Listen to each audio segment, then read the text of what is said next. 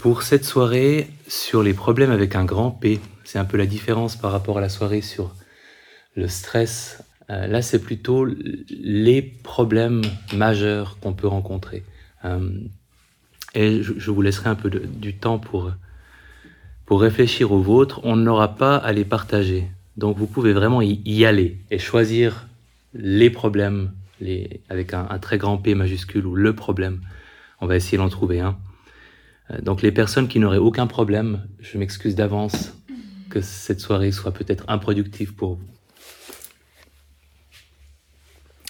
Et on va entraîner, parce que je pense qu'on en a beaucoup besoin de cette compétence-là, on va entraîner un peu notre compétence à ce qu'on appelle la désidentification, c'est-à-dire l'observation de notre expérience comme une expérience plutôt que comme qui nous sommes une bonne partie du sujet de ce soir tourne autour de comment est-ce qu'on peut euh, observer ce qui nous arrive sans être confondu avec ce qui nous arrive. Euh, et puisqu'on va parler des problèmes avec un P majuscule, j'aimerais vous proposer de fermer les yeux et simplement de vous poser la question. je reviendrai à l'attention ouverte régulièrement par la suite ça aiderait que vous ayez un problème à l'esprit et que vous le gardiez à l'esprit au fil de la soirée. Alors, problème avec un P majuscule, c'est quelque chose comme un nuage, comme un nuage noir au-dessus de nos têtes ou de, notre vie. On en a souvent un ou deux ou, trois ou, dix, mais généralement il y en a quand même un qui se détache. Plutôt quelque chose qui nous pèse depuis un certain temps et qui risque de continuer à le faire régulièrement pendant un certain temps. Donc on parle plutôt des problèmes de santé physique euh, durables, des problèmes de santé psychologique durables, euh, la santé des autres, la situation des autres autour de nous, si c'est euh, surtout ça qui, qui crée un problème pour nous. Parfois les situations économiques ou professionnelles, si c'est quelque chose qui prend énormément de place. Tous les processus de deuil au sens le plus large du, mot deuil, tout ce qui est lié à un changement indésirable dans notre vie qu'il nous faut du temps euh, pour, euh, pour accepter. Ou une autre façon de vous poser la question, ce serait si vous aviez une baguette magique et que vous pouviez supprimer un problème, ce serait lequel? Et je vous laisse réfléchir à ça.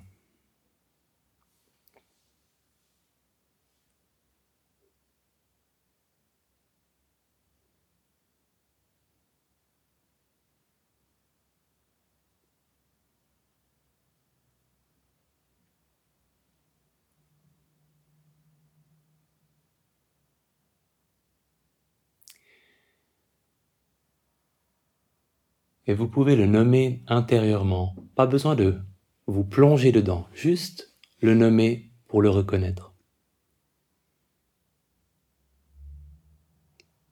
Pour lui coller une étiquette.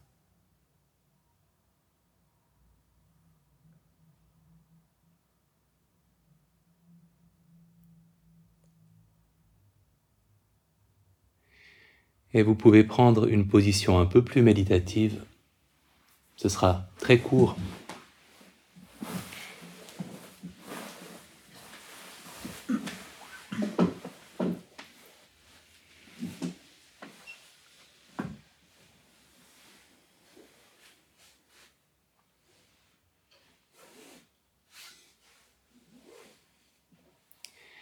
est un exercice un peu philosophique, mais pertinent pour le, thème de ce soir. Je vous propose que ce problème qui prend de la place dans votre vie, qui a une importance réelle, un poids réel pour vous, je vous propose qu'on le cherche dans notre expérience.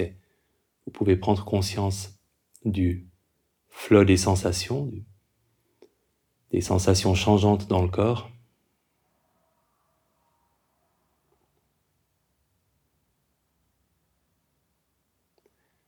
avec cette curiosité pour comment les sensations corporelles évoluent, se transforment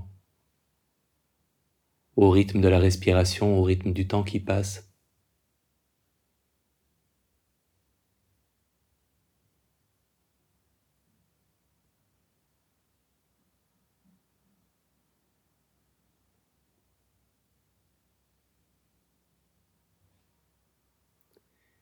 Et pendant que vous observez ces sensations qui changent, est-ce que le problème se trouve dans ces sensations changeantes? Est-ce que est-ce qu'il est là? Est-ce que c'est là que vous le trouvez?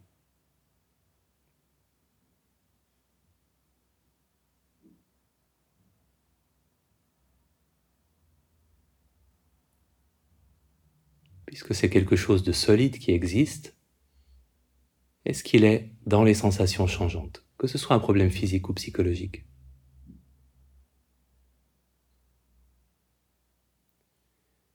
Et souvent, la réponse est non, on a de la peine à le trouver, en tout cas. Alors tentons notre chance. Dans le flux, le flot des pensées, tournant votre attention vers la présence ou l'absence d'images mentales, de paroles intérieures, d'impulsions, observant la présence ou l'absence de pensée et là aussi l'évolution dans le temps, instant après instant, de ce paysage des pensées.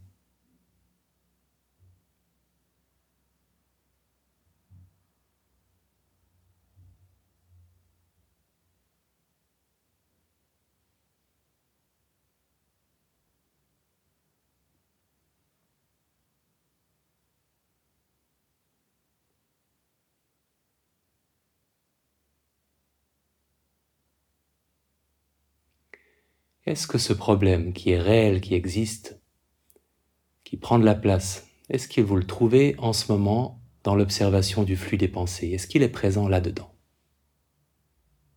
Est-ce que c'est là qu'il est caché?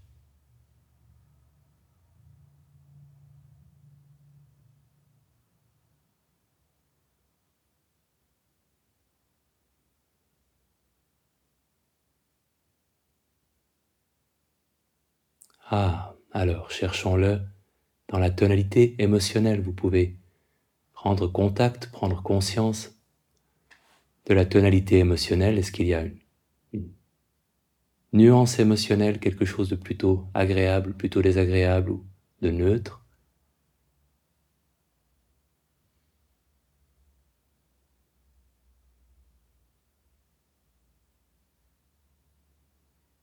En prenant conscience physiquement si vous pouvez l'observer sous forme de sensation, cette tonalité.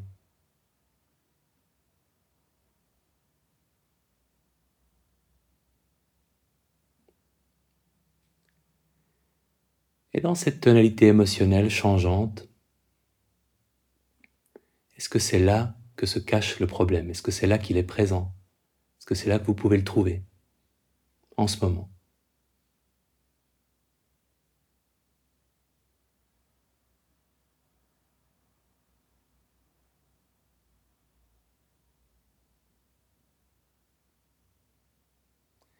je vais vous épargner la recherche du problème dans les goûts, dans les odeurs, dans les sons, dans ce que voient vos yeux fermés. Je pense qu'on aurait encore moins de succès.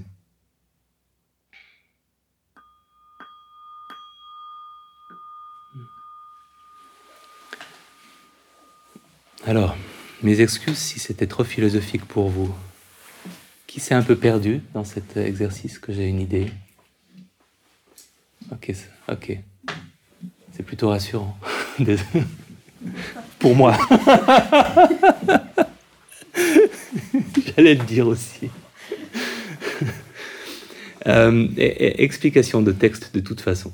Euh, ce qui est intéressant avec les problèmes avec un P majuscule, c'est que même si on prend un problème qui se manifeste sous forme de douleur, hein, si c'est un problème tout à fait corporel, euh, quand on prend conscience du flot des sensations, c'est pas on, ne l'attrape pas, on ne se saisit pas de ce problème, même si c'est un problème de douleur chronique, parce que ce qu'on observe est changeant. Peut-être que la douleur sera en ce moment pas présente, peut-être que si elle est présente euh, il y aura un flux de sensations, et il n'y aura pas les émotions qui font aussi partie du problème quand, on, quand il se manifeste pour nous. Et finalement, le problème, avec un P majuscule, il se manifeste généralement quand on est en train de penser à la personne qu'on est et à, la situation dans laquelle on est en tant que personne qu'on est. Quand on est dans ces ruminations de mais qu'est-ce qui est en train de m'arriver et, pourquoi moi, etc. Et ce qu'on appelle, euh, en, anglais, ils ont cette expression qui marche bien, le selfing. Quand on fabrique du moi-je, quand on est préoccupé par des considérations autour de la personne qu'on est, de la situation dans laquelle on se trouve, des problèmes qu'on a, quelque chose de, euh, qui est attaché à, notre identité ou à notre personnalité. Et quand vous êtes en pleine conscience, vous n'êtes pas en train de faire du moi-je, par définition.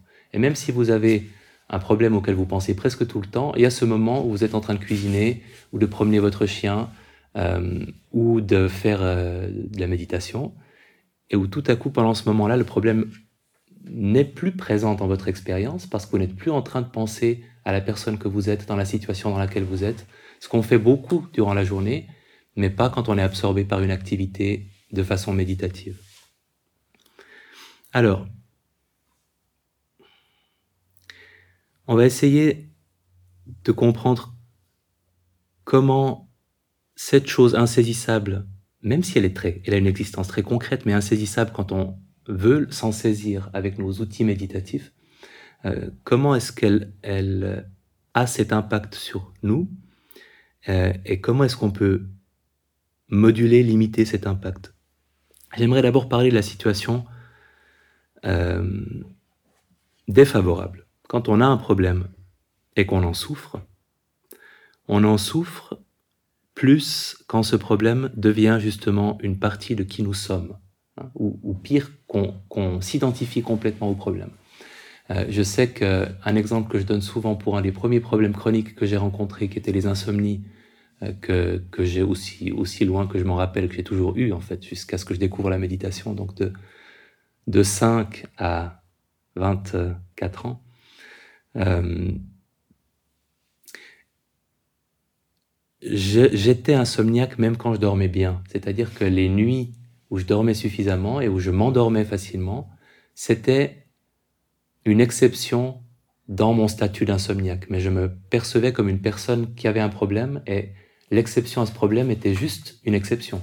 Mais moi, je restais insomniaque et sujet à ça. Donc quand euh, un, problème, on a le sentiment qu'il est toujours présent et qui s'attache à notre personnalité, à notre identité. Quand on a justement l'impression qu'il est toujours là, est toujours euh, pesant, qu'on n'a pas le sentiment qu'il y a quelque chose de changeant, de fluctuant, euh, qu'il est en permanence accroché à notre dos comme un, petit singe hein, qui s'accroche dans notre dos et qui ne nous quitte jamais quand on a le sentiment qu'on est séparé, aliéné des autres humains, que nous, d'avoir le problème qu'on a, ça fait de nous une personne différente, une personne à part, exclue, isolée, séparée. Et ça va généralement avec un sentiment de révolte, sentiment d'injustice, de rejet. Il y a tous ces gens qui n'ont pas le même problème que nous et on se sent profondément différent d'eux. Et évidemment, notre état émotionnel devient attaché à la sévérité du problème. Euh, ça devient le levier qui va nous rendre heureux ou malheureux d'un jour à l'autre. Si il est plus fort, on se sent moins bien. Si il est moins présent, on se sent mieux. On devient une espèce de, punching ball et notre bien-être est défini par quelque chose d'extérieur à, nous par, ce problème. Ça, c'est le constat démoralisant.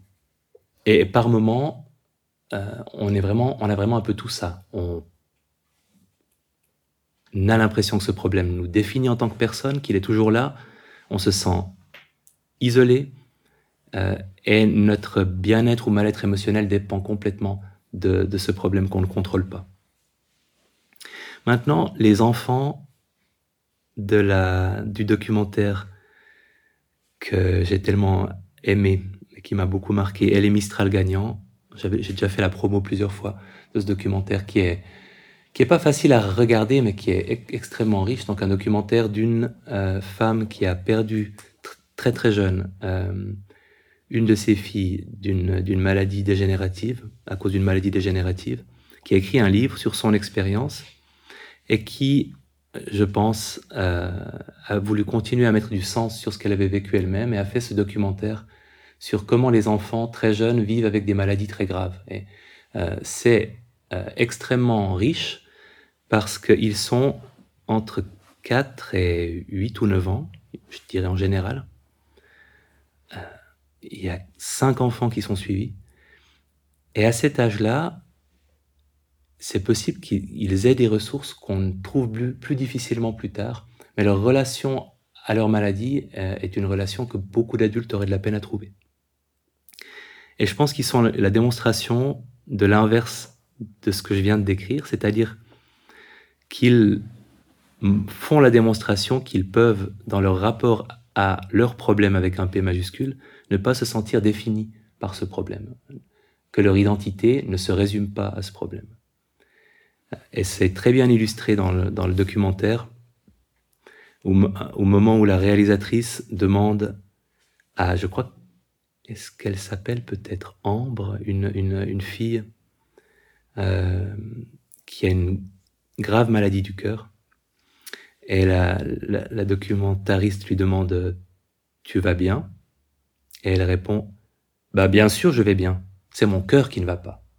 Et c'est exactement ça, cette capacité de euh, séparer la personne qu'on est et l'intégrité de la personne qu'on est de la maladie et d'une manière générale du problème qui, qui, qui est présent pour nous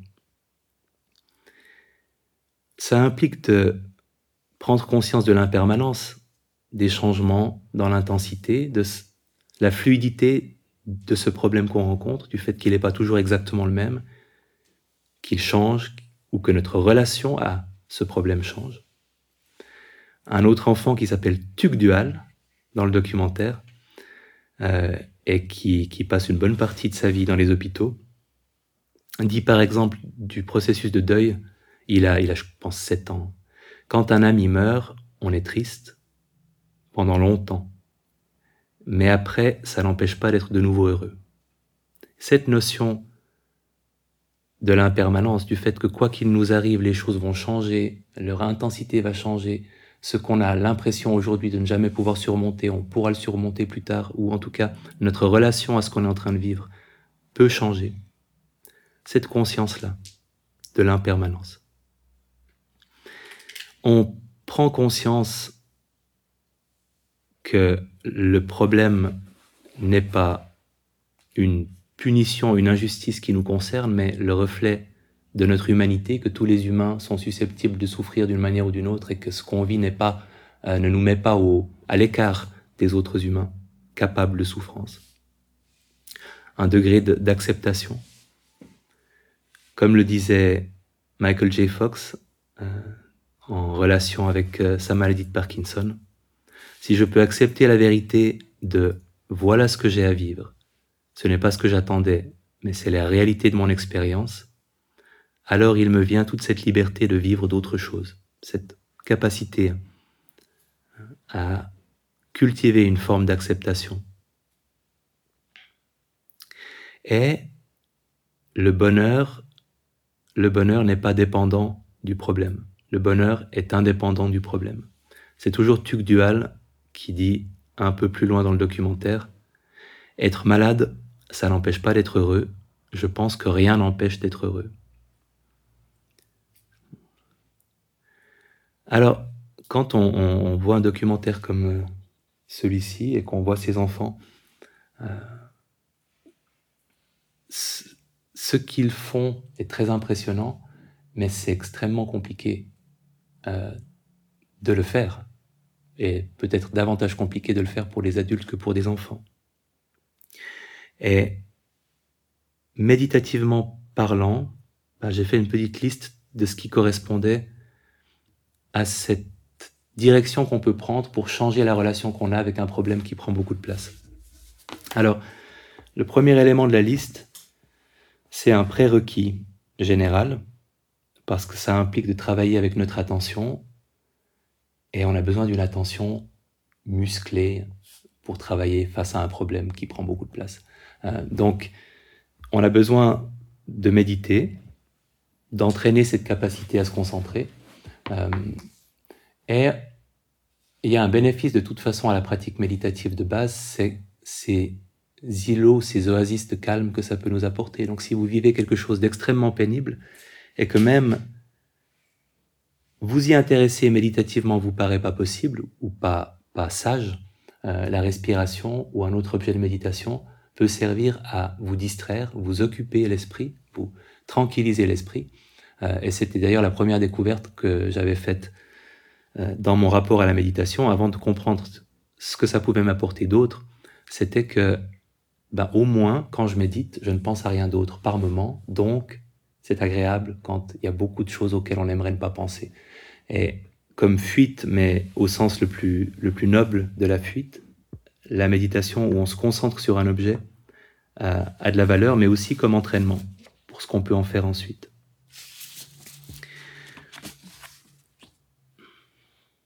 Ensuite, il y a le travail de désidentification. Et là, je reviens à la, citation de, de, la petite fille de sa maladie du cœur. Comment faire pour que ce qu'on vit de difficile ne soit pas qui nous sommes, que ce soit quelque chose qu'on puisse observer avec une perspective qui ne se confond pas avec ce qu'on est en train de vivre. Et c'est extrêmement important parce que dans cette perspective-là, on trouve une intégrité. L'observation de la douleur n'a pas mal, l'observation de l'anxiété n'est pas anxieuse. Dans cette, cette observation-là, cette faculté d'observation n'est pas euh, affectée par ce qu'elle observe. Et je vous propose de travailler un peu la désidentification. Alors, pas, pas, pas que de façon méditative. Vous verrez qu'il y a une part d'imagination aussi. Euh, juste pour mettre un peu d'espace, un peu d'espace entre le problème et vous, de différentes manières. Parce que finalement, si on veut éviter d'être défini par un problème, de se confondre avec lui, il faut en faire un objet qu'on peut observer. Et il y a plusieurs façons différentes de le faire. Et il y en a qui passent aussi par de l'imagination. Alors vous avez votre problème à l'esprit. Vous pouvez le renommer un, un petit coup intérieurement.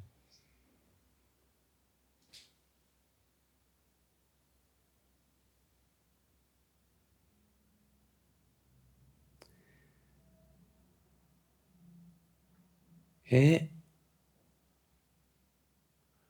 en lui donnant un nom, un nom un peu irrévérencieux, un peu irrespectueux, un nom qui vous permet de tourner ce problème respectueusement en dérision. Comment pourriez-vous l'appeler? En quelque sorte un petit nom. Quel est le petit nom que vous pourriez donner à votre problème, quelle que soit sa gravité? À vous de choisir quelque chose d'acceptable pour vous.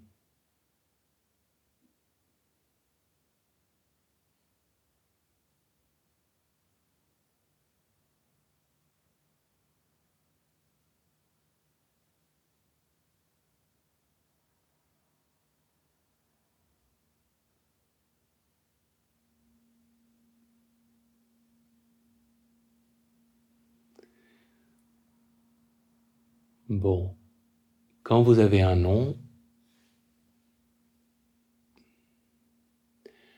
en lui attribuant un personnage, un animal ou un personnage de fiction, vous pouvez commencer par un animal si votre problème était un animal. Quel, animal serait-il ou sinon, quel est le personnage de film, de dessin animé, de, de série, de roman qui lui correspondrait le mieux.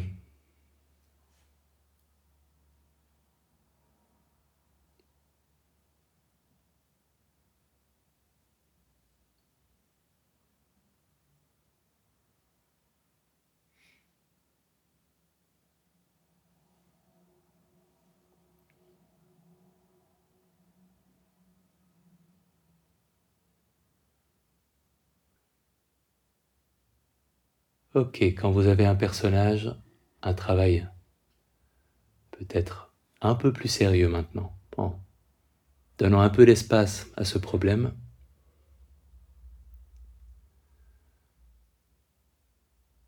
En vous laissant y penser.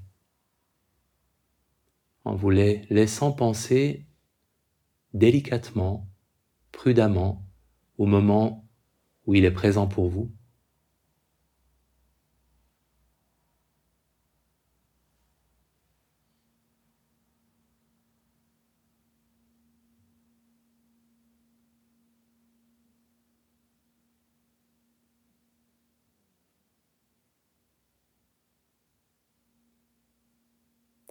Et quand ce problème est présent, quand il occupe votre esprit, quelles sont les émotions qui se manifestent? Quelles sont toutes les émotions qui accompagnent ce problème quand il prend la place? Prenons le temps de faire une liste aussi complète que possible, nommant chacune des émotions intérieurement.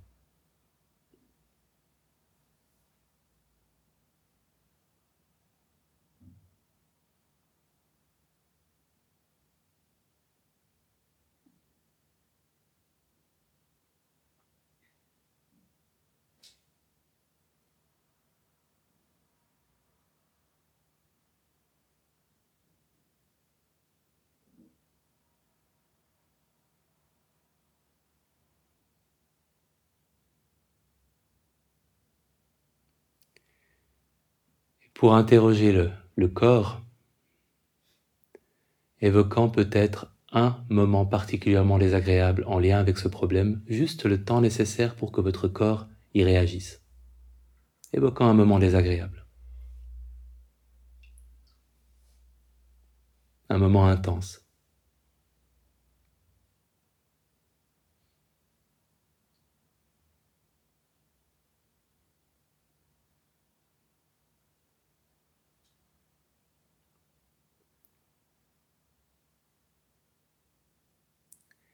Et en prenant conscience, quand vous évoquez ce moment intense, des sensations qui se manifestent dans le corps. À quel endroit, quelles sensations Avec autant de précision que possible, qu'est-ce qui se passe?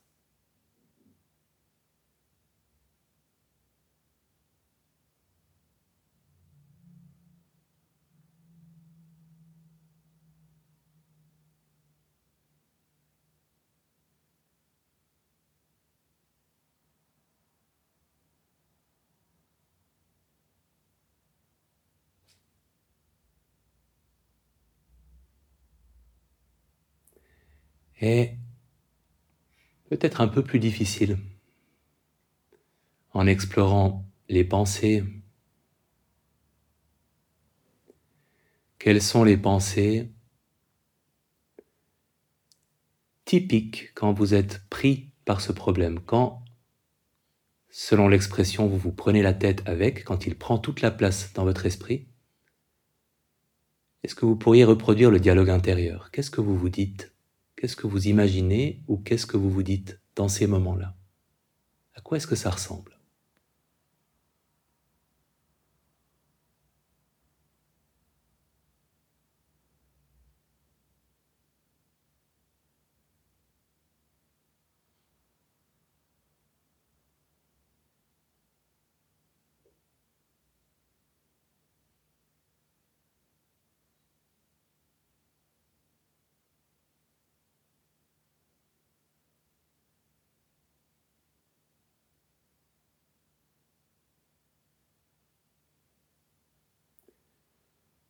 Et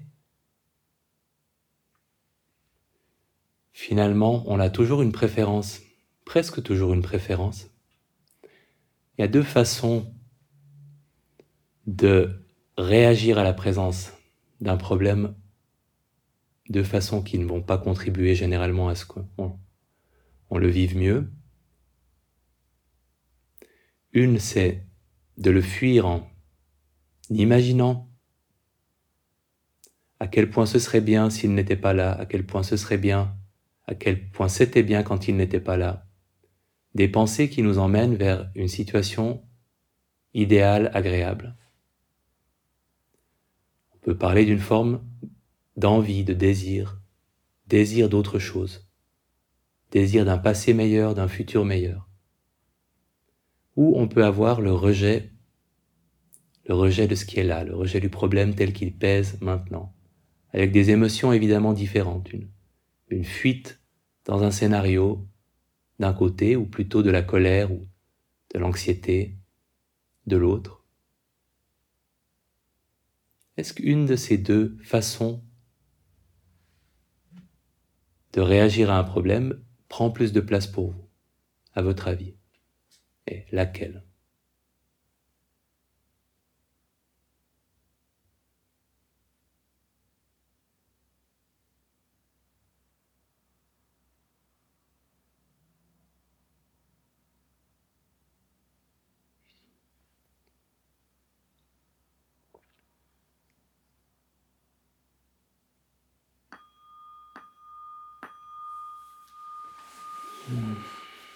Qui a réussi à donner un nom Levez la main, que je me fasse une idée.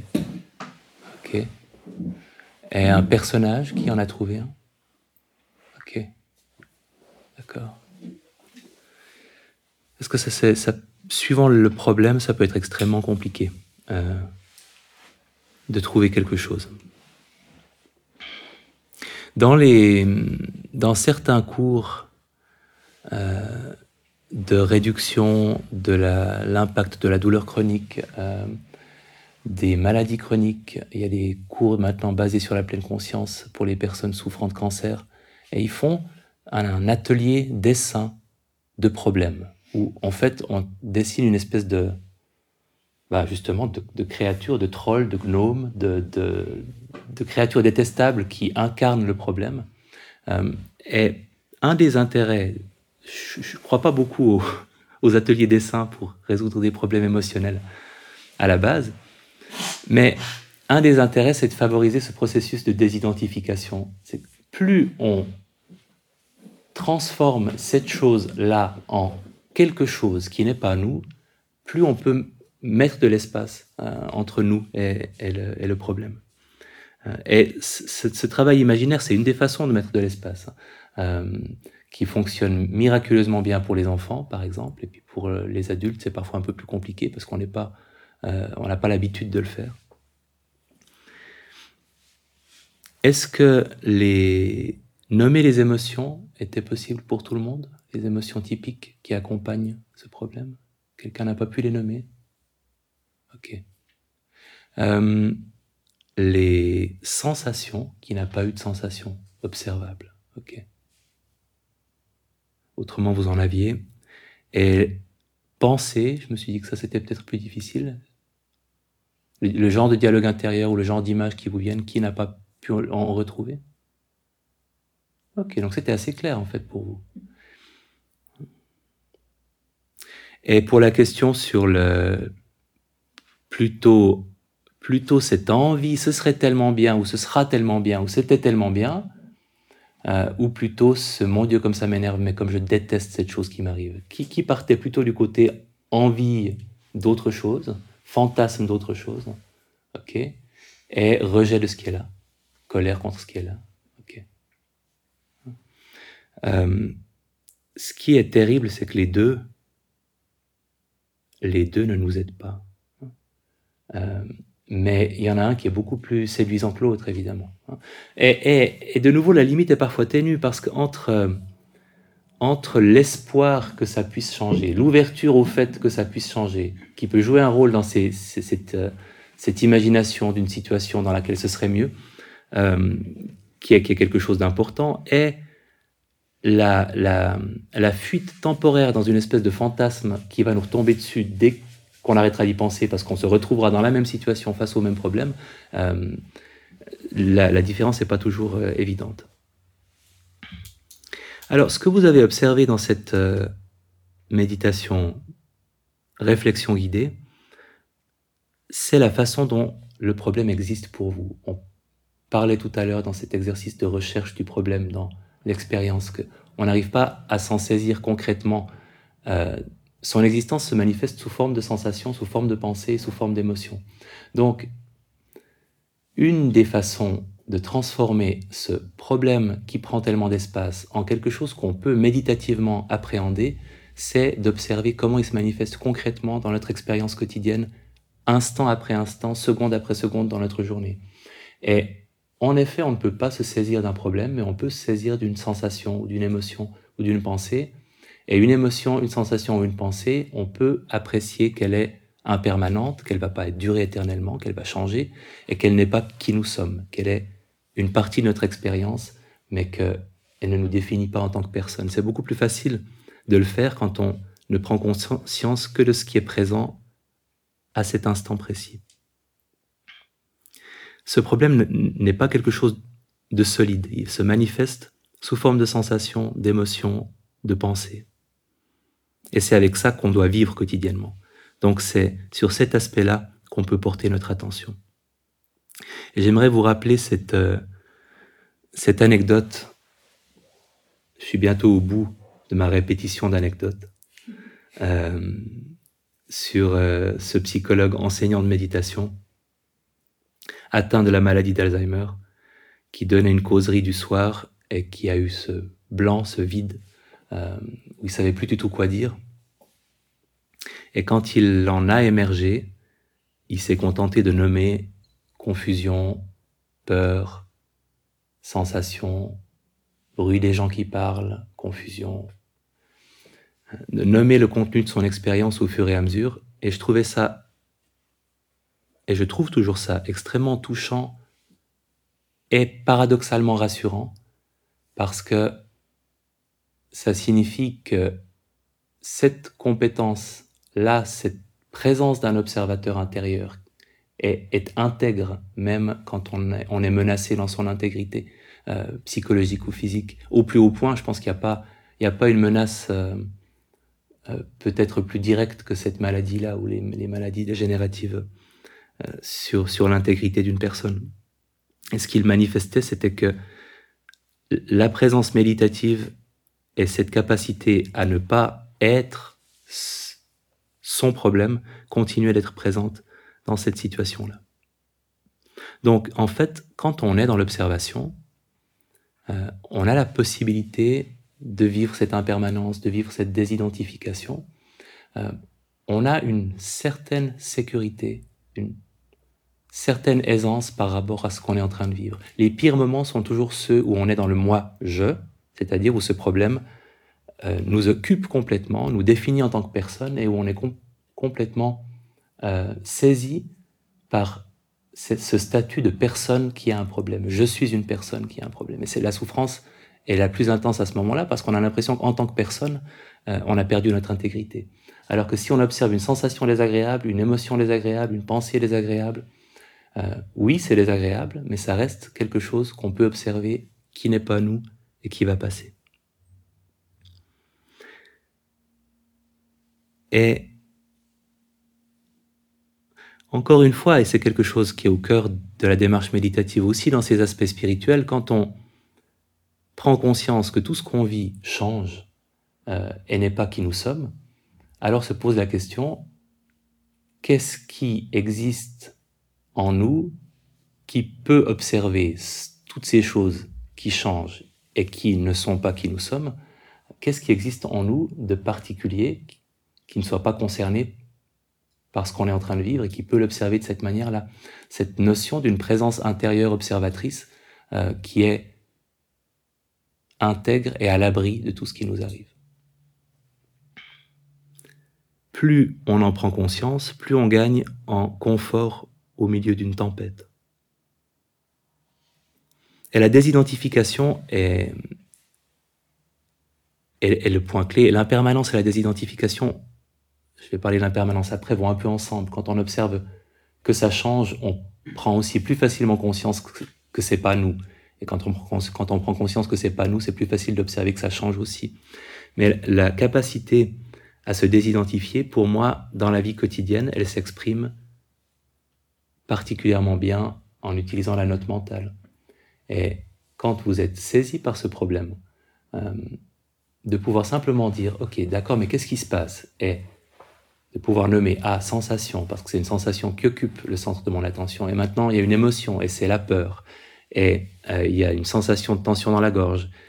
Et maintenant, j'ai envie de regarder la télé parce que j'ai plus envie d'y penser et de suivre euh, la succession de ce qui se passe en vous et de pouvoir se désidentifier de votre expérience en temps réel, y compris en dehors des moments où vous méditez. L'impermanence, l'impermanence qui répond à cette impression qu'on peut avoir que ça ne change pas et que c'est solide. Et ça change et ce n'est pas solide. Et quand ça ne change pas, c'est notre relation à ce qu'on vit qui va changer. Euh, c'est ce que décrit aussi Michael J. Fox. Il ne parle pas d'une évolution favorable de sa maladie, il parle d'une évolution favorable de son rapport à la maladie. Donc quelque chose change, que ce soit ce qui nous arrive ou la relation qu'on entretient avec. Les sensations changent, les émotions changent, les pensées changent. Le problème ne change peut-être pas, mais toutes les façons concrètes dont il se manifeste dans notre expérience changent. Et je vous propose plus concrètement par rapport à l'impermanence de fermer les yeux.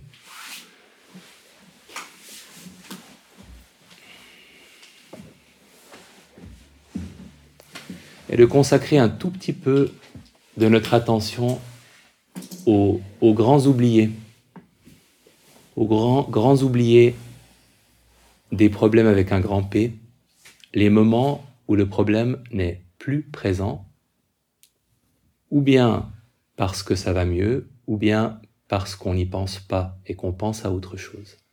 Alors, en relation avec le problème que vous avez évoqué ce soir, quels sont les moments durant lesquels pour vous ce problème n'est plus présent, ou bien parce qu'il n'est plus présent, ou bien parce que vous n'y pensez pas ou presque pas. Quels sont les moments typiquement où vous avez le sentiment de vivre un répit, un mieux-être. À quoi ressemblent ces moments-là?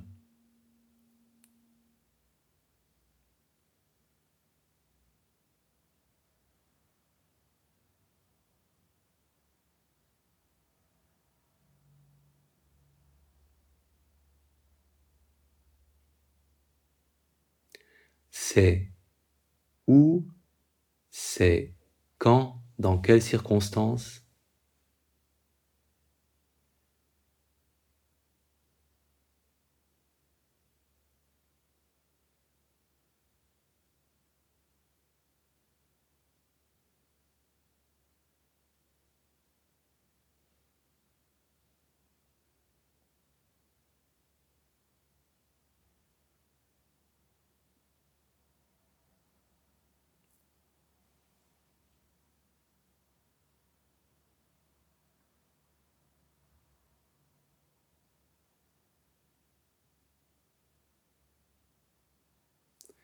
et en ouvrant les yeux, pour qui est-ce que c'est en lien avec quelque chose que vous êtes en train de faire? Ok. Pour qui est-ce que c'est en lien avec l'évolution du problème lui-même, indépendamment de ce que vous faites? Ok. Pour qui c'est en lien avec autre chose que ces deux options? Ok. Alors, l'impermanence méditative c'est de prendre conscience de ses sensations, de ses émotions, de ses pensées et de comment elles changent quand on est face au problème. Et l'impermanence plus généraliste dans la vie quotidienne, c'est de ne pas oublier de noter les moments où c'est moins intense ou les moments où c'est absent et de prendre conscience de cette variation dans l'intensité ou dans la présence du problème. De, de remarquer les répits et de les apprécier. Alors, j'ai parlé de la désidentification et de l'impermanence. Après, il y avait cette idée d'isolement, de sentiment d'être exclu par ce qu'on est en train de vivre. D'être seul au monde. Et on ne l'est pas, mais on peut oublier qu'on ne l'est pas. Et j'aimerais vous proposer une méditation de compassion qui est pour moi la façon la plus élégante de faire échec à cette impression d'isolement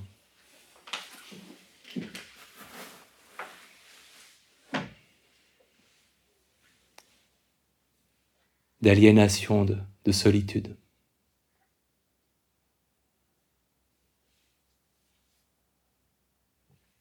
Et tous les prétextes sont bons pour faire de la compassion.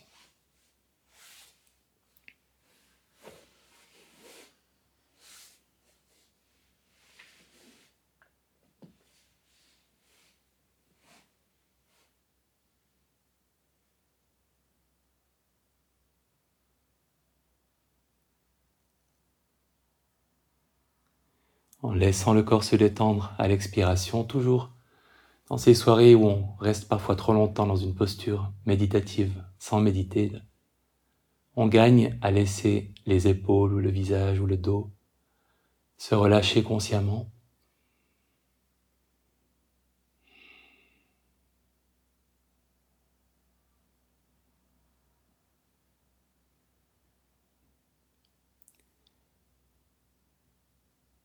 Et en évoquant toutes les personnes qui rencontrent un problème similaire au vôtre.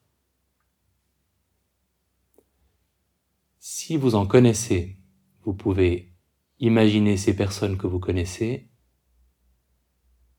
Et si vous n'en connaissez pas, et de toute façon, je vous encourage aussi à faire travailler votre imagination pour évoquer toutes les personnes où qu'elles se trouvent dans le monde qui sont dans une situation comparable à la vôtre.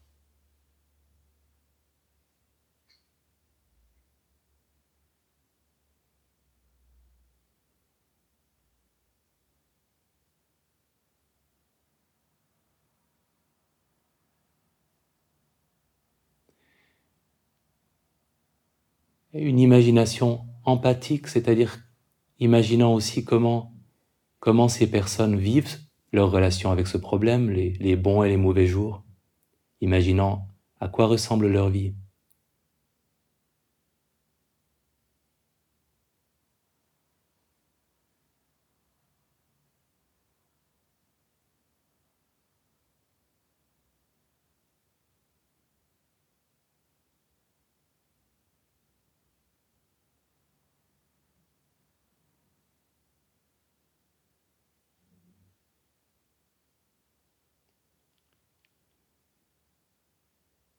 Quand vous avez ces personnes, leur situation à l'esprit, en formulant une phrase de bienveillance, plus précisément de compassion, que vous pourriez leur adresser. Je vous souhaite à toutes, à tous, qu'est-ce que vous pourriez leur souhaiter de plus gentil compte tenu de la situation dans laquelle ces personnes se trouvent, de plus compassionnel? Pas quelque chose d'irréaliste, quelque chose qui permettrait que leur vie soit plus douce. Qu'est-ce que vous pourriez leur souhaiter?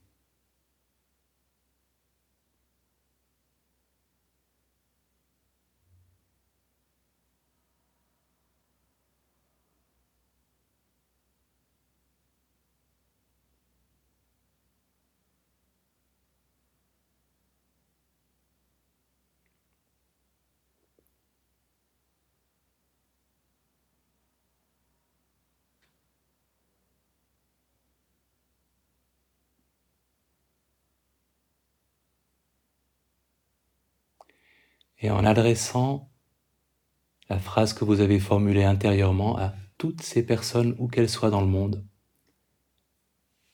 en la répétant.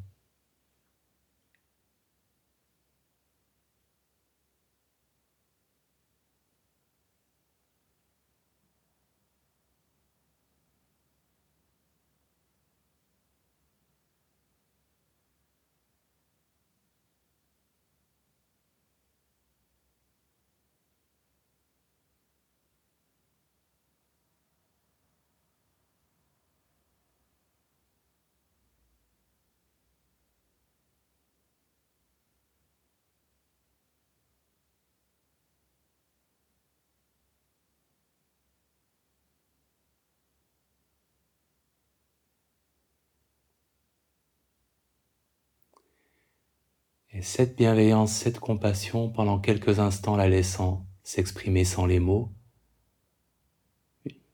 une chaleur, une intention pour toutes ces personnes.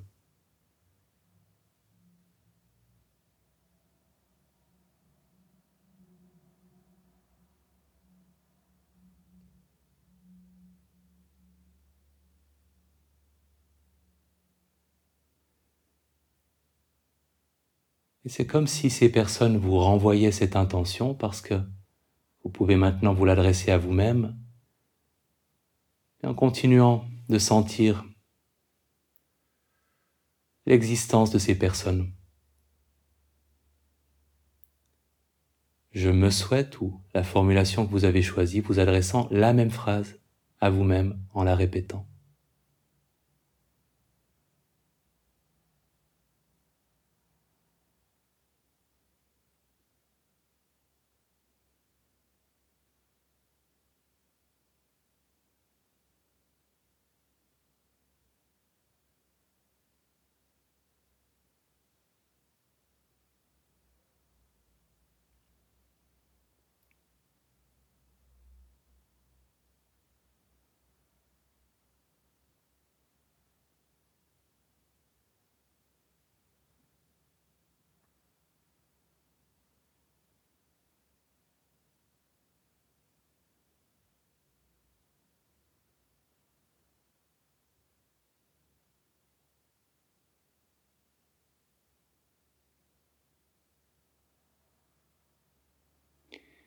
Et ça se transforme peut-être naturellement, simplement, en un je nous souhaite, vous.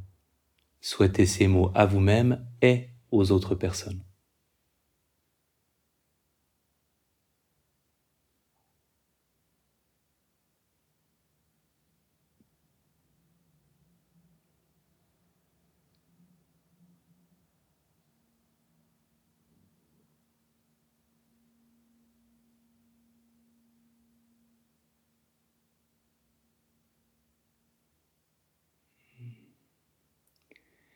Et cette bienveillance, cette compassion pour vous et les autres, la laissant s'exprimer intérieurement, silencieusement.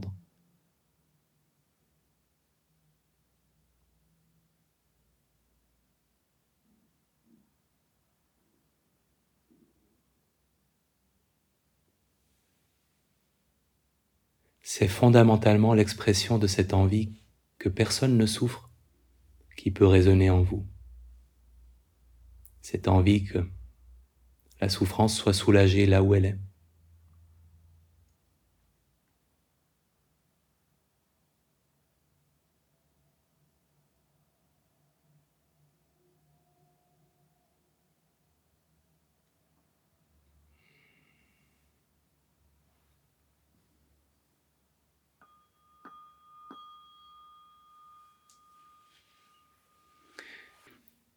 pour moi, c'est, enfin, à chaque fois, ça me fait du bien.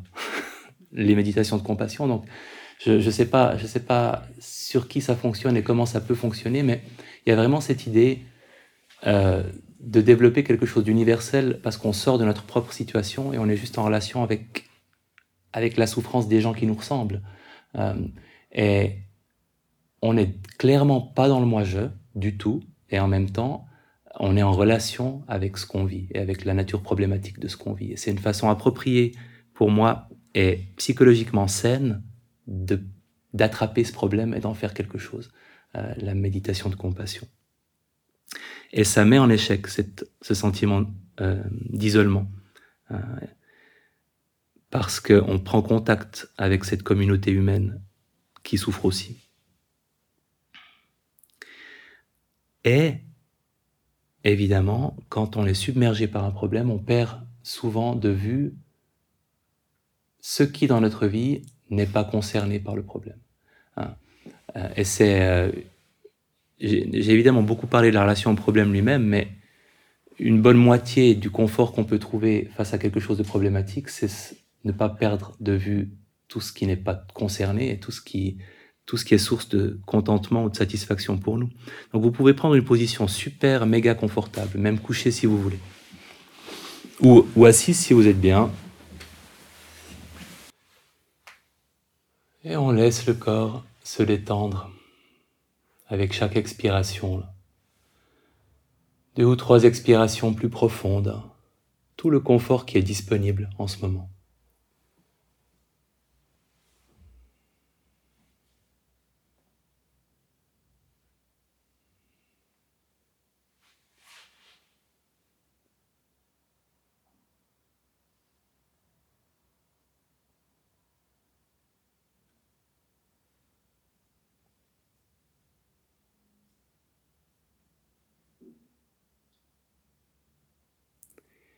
En interrogeant d'abord le corps.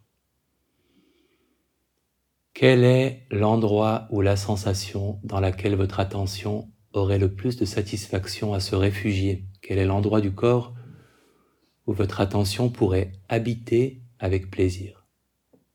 Parfois parce que cette partie du corps est particulièrement confortable parce qu'elle est intéressante, parce que vous vous y sentiriez bien si vous y portiez votre attention en choisissant.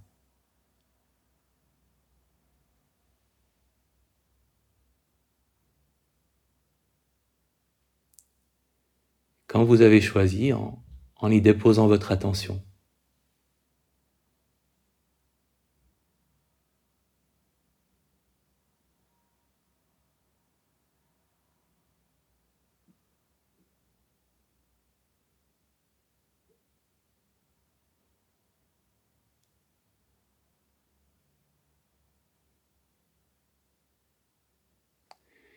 Et pour quelle raison pourriez-vous remercier votre corps?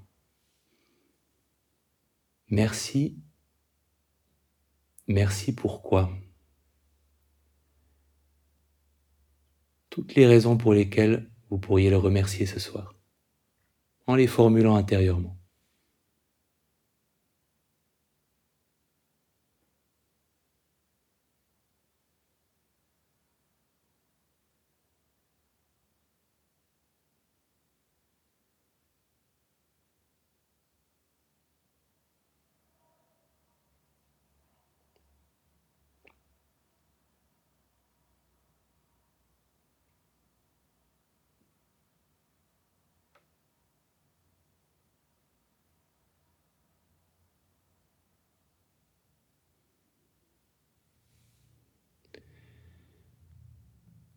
En prenant conscience de l'état de votre esprit en ce moment,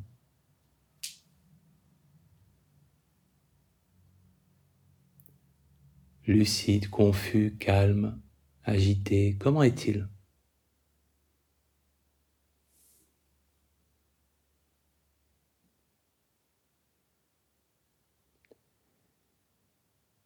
Et en gardant ce contact avec votre esprit, de quoi pourriez-vous remercier votre esprit? Pour ce qu'il vous a apporté, ce qu'il vous apporte, autant des qualités de cœur, des qualités intellectuelles, morales. De quoi pourriez-vous remercier votre esprit?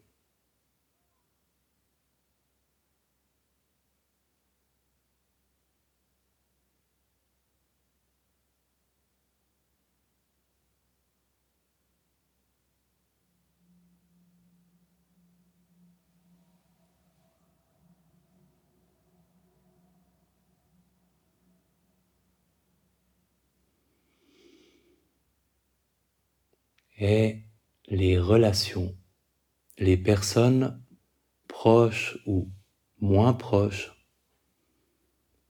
que vous auriez envie de remercier pour la place qu'elles occupent dans votre vie, pour le bien qu'elles vous ont fait, qu'elles vous font. Toutes ces relations qui vous font du bien, qui contribuent à votre bonheur en prenant les personnes l'une après l'autre, chaque visage, chaque nom, et en adressant un ou deux remerciements. Merci pourquoi?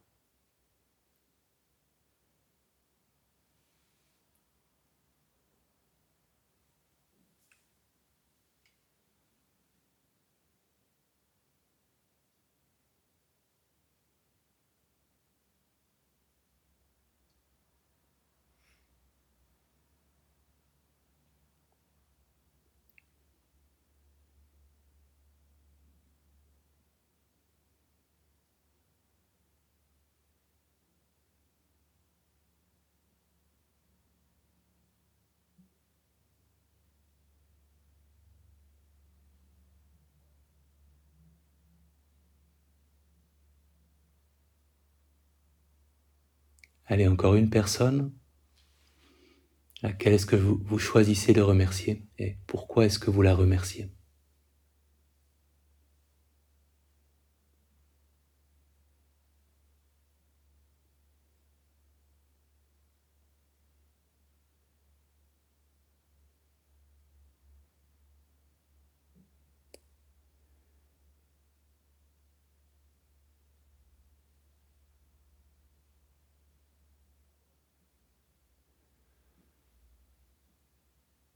Et les activités ou les moments que vous appréciez le plus, qui vous font profondément du bien, les moments qui vous permettent de vous ressourcer, ou les petits et les grands plaisirs dans vos journées, dans vos semaines, en faisant la liste de tous ces moments ou activités qui contribuent à votre bien-être. Elle a aussi un, petit merci intérieur.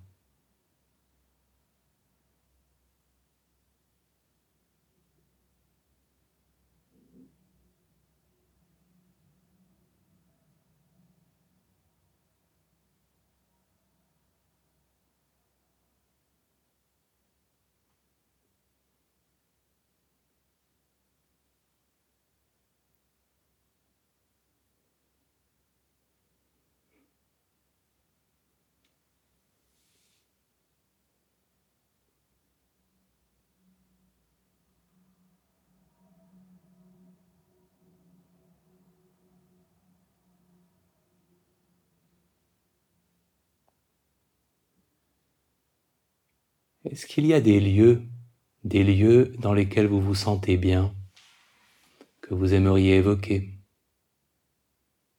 Quels sont les lieux où vous vous sentez le mieux?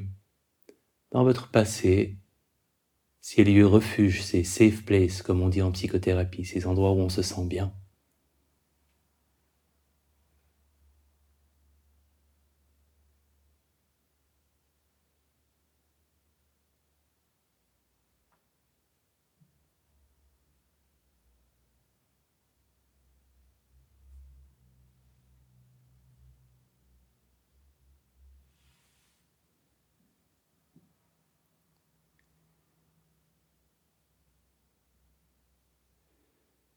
Et les raisons les plus importantes, les plus profondément importantes pour lesquelles vous pourriez dire merci. Appréciez ce que vous vivez au jour le jour. Quelles sont les grandes et les petites choses pour lesquelles vous pourriez dire merci? En faisant une liste de tout ce qui vous vient.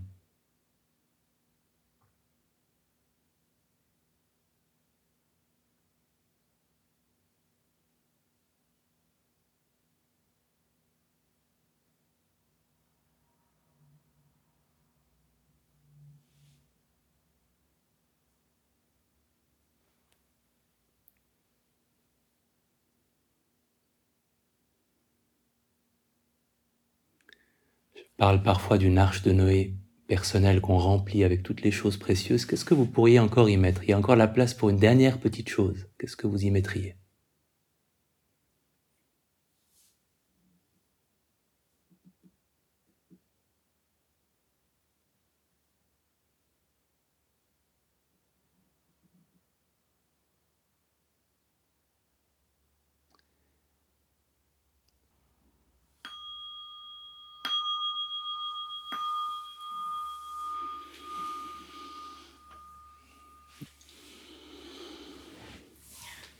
Alors maintenant, théoriquement, je dis bien théoriquement, si on pratique beaucoup de moments de contentement, beaucoup de moments de compassion, et si on essaye de toujours remettre au centre le fait qu'on n'est pas ce qu'on vit, que ce qu'on vit est changeant, hein,